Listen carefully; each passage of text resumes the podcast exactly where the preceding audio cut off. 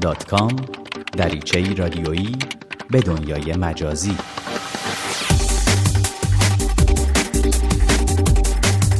سلام. در برنامه تازه از سری دات کام با من حامد پارسی همراه هستید. تا گشت و گذار رادیویی دیگه داشته باشیم در دنیای اینترنت و فناوری های جدید. در برنامه این هفته به سراغ فیسبوک میریم و براتون میگیم که در مواجهه با محتوای جعلی در فیسبوک چه کارهایی باید انجام بدید. خبری هم در مورد شکایت علیه فیسبوک بر سر استفاده از دکمه لایک در پایین مطالب فیسبوکی داریم. شنونده برنامه دات کام هستید. فرقی نمی‌کنه رادیو فردا باشه یک چهره مشهور هنری یا یک کاربر عادی هکرها به دلایل مختلف و از راه های گوناگون سعی می‌کنن شما رو کپی کنند و صفحه ها و اکانت ها یا خبرهایی رو به نام شما جعل کنند تا بتونن از ظرفیتی که دوستان، علاقمندان، هواداران یا دنبال کننده های شما در فضای مجازی دارند برای اهداف خودشون سوء استفاده کنند. وقتی با یک صفحه یا گزارش جعلی در فیسبوک روبرو میشیم ممکنه به قدر کافی هوشیار باشیم تا با نشانه هایی که در دست داریم اون را از صفحه اصلی بازشناسی کنیم. اما ماجرا همینجا تموم نمیشه و ممکنه ده ها نفر دیگه گرفتار همون تلهی بشن که ما با هوشیاری از اون فرار کردیم. سوالی که اینجا مطرحه اینه که بعد از شناختن یک صفحه یا گزارش جعلی در فیسبوک چه کارهایی باید انجام بدیم؟ در این برنامه به مرور کارهای ابتدایی و ساده‌ای می‌پردازیم که پس از برخورد با صفحه ها و همینطور گزارش های جعلی در فیسبوک می‌تونیم انجام بدیم. ایده اصلی این بخش پیشنهادهایی که سایت مشبل به کاربران شبکه های اجتماعی کرده و ما سعی کردیم اونها رو برای کاربران ایرانی دوباره سازی کنیم. شبکه های اجتماعی بخشی از راه حل باشین. شبکه های اجتماعی هرچه بیشتر راه رو برای روزنامه نگاری شهروندی باز کردند و شهروندان روزنامه نگار به راحتی با استفاده از ابزارهایی مثل فیسبوک مشاهداتشون رو با کاربران دنیای مجازی به اشتراک می‌ذارند. در مواجهه با صفحات و گزارش های جلی در شبکه های اجتماعی هم باید بیش از هر چیز بر ویژگی های روزنامه نگاری شهروندی تکیه کنیم و به جای عبور از کنار محتوای جلی در مورد اونها اطلاع رسانی کنیم. بعضی از کاربرای ایرانی فیسبوک این ابتکار رو به کار زدن که در یک صفحه همه صفحه جعلی شناخته شده در فضای فارسی زبان فیسبوک و دیگر شبکه اجتماعی رو با هم به اشتراک می‌ذارن. بعضی کاربرای دیگه هم به ابتکار خودشون در مورد گزارش های غیر واقعی منتشر شده در فیسبوک اطلاع رسانی می‌کنن. اما این هم کافی نیست و هر کدوم از ما باید از ظرفیت دوستای فیسبوکیمون و دوستان اونها استفاده کنیم و هر صفحه تصویر و یا گزارش جعلی شناسایی شده رو با شبکه دوستای خودمون به اشتراک بذاریم و بخشی از راه حل افشای محتوای جعلی باشیم.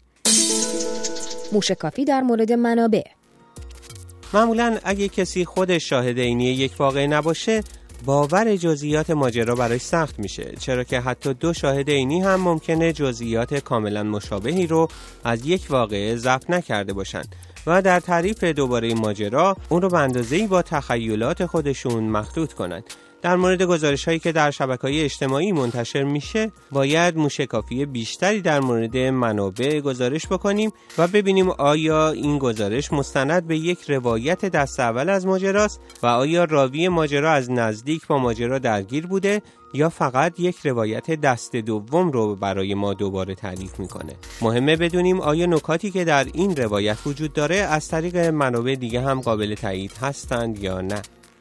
در مورد صفحات فیسبوکی هم به دنبال این باشین که آیا صفحه مورد نظر به منابع قابل اعتمادی متصل هستن یا نه. اینکه صفحه فقط خبرهای منتشر شده در رادیو فردا یا مثلا عکسهای گلشیفت فراهانی رو منتشر می‌کنه دلیل کافی برای ارتباط اون صفحه با رادیو فردا یا گلشیفت فراهانی نیست. و ما باید نشونه های دیگری پیدا کنیم و ببینیم آیا این صفحه متعلق به فرد حقیقی یا حقوقی ادعا شده هست یا نه.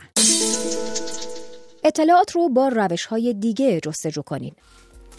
برای تشخیص جلی نبودن یک گزارش کافی بخش های از اطلاعات رو در منابع دیگه هم جستجو کنیم مثلا اگه از قول یکی از نزدیکان یه هنرمند نوشته شده که اون به دلیل آرزه قلبی به بیمارستانی در دوبی منتقل شده در گوگل جستجو کنید که آیا گزارشی در مورد حضور این هنرمند در دوبی یا سابقه ابتلای اون به آرزه قلبی وجود داره یا نه. پیش اومده که خواننده‌ای در آلمان کنسرت داشته اما همزمان گزارشی جلی در مورد حضورش در یک مهمونی در کانادا منتشر شده. در مورد صفحات فیسبوکی کار از این ساده تره. اگه فردی یا سازمانی که صفحه مرتبط با او در فیسبوک ثبت شده وبسایت رسمی داره بررسی کنین که آیا این صفحه فیسبوک مورد نظر در وبسایت رسمی این فرد یا سازمان معرفی شده یا نه. به فیسبوک گزارش کنین. اگه مطمئن شدید که محتوای یک گزارش یا تصویر جلیه حتما اون رو به فیسبوک گزارش کنید. در کنار هر پست علامتی وجود داره که با کلیک بر اون امکان ارسال گزارش در مورد اون به شما داده میشه. البته صرف یک یا چند گزارش باعث نمیشه که فیسبوک در مورد اون محتوای جلی یا نادرست تصمیم گیری کنه. اما با بالا رفتن تعداد گزارش ها فیسبوک در مورد محدود کردن اون پست یا ایجاد کننده اون تصمیم می‌گیره. در مورد صفحات فیسبوکی کافیه در بالای صفحه جایی که صفحه رو لایک یا پسند می‌کنین بر علامت ستاره کلیک کنین و با انتخاب گزینه ارسال گزارش جعلی بودن اونو در دسته‌بندی مناسب به فیسبوک گزارش کنین. اینجا همه همو می‌بینیم اینجا دوست آشنا زیاد داریم. از هر رنگ و هر جا و هر عقیده کنار همین. مشغول گپ و گفتگو.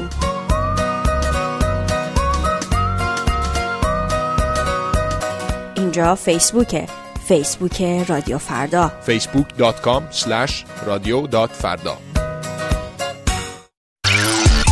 یک حال خبر. اما حالا که برنامه این هفته ما کلا حال هوایی فیسبوکی به خودش گرفته این خبر رو هم از دست ندید. یک میلیارد نفر در سراسر دنیا برای اعلام موافقت با مطالبی که در فیسبوک می‌بینن از دکمه لایک استفاده می‌کنن. شما ممکنه روزی چند بار زیر نوشته ها و لینک ها و عکس های دوستاتون در فیسبوک روی این دکمه کلیک کنید کما اینکه در سه ماهه اول سال 2012 میلادی بیش از 3 میلیارد و 200 میلیون لایک در فیسبوک به ثبت رسیده. همه اینها دکمه لایک رو به عنوان نشان اصلی شناسایی فیسبوک معرفی می کنند. نشانی که حالا موضوع شکایت علیه فیسبوکه.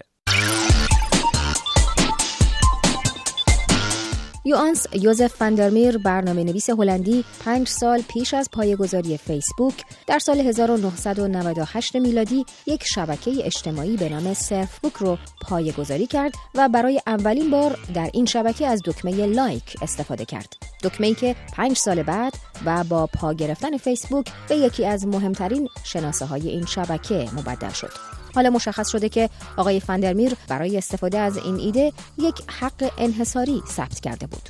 این برنامه نویس هلندی البته در سال 2004 میلادی درگذشت اما شرکت رامبراند سوشال میدیا که حالا حق انحصاری استفاده از این ایده رو در دست داره شکایتی رو علیه فیسبوک ثبت کرد این شکایت در پنجم فوریه امسال برابر با 17 بهمن ماه در دادگاهی در ویرجینیای آمریکا به ثبت رسیده و معلوم نیست که هیئت منصفه و قاضی دادگاه حق انحصاری استفاده از دکمه لایک رو به رسمیت خواهند شناخت یا نه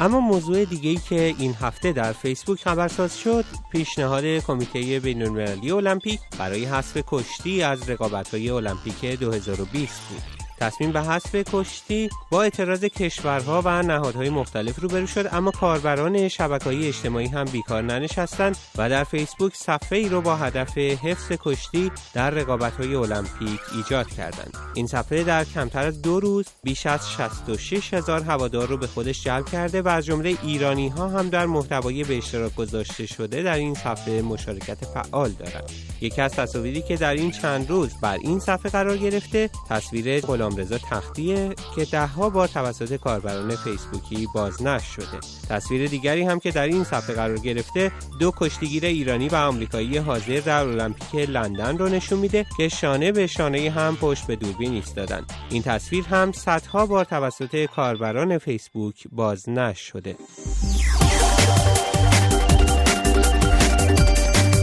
در پایان یک برنامه دیگه از سری دات کام هستیم در اجرای این برنامه. همکارانم مانیا منصور و نوشین سید حسینی با من همراه بودن. با ما به نشانی الکترونیکی دات کام at در تماس باشید یا ما را در صفحه فیسبوکی این برنامه به نشانی facebook.com فردا دنبال کنید.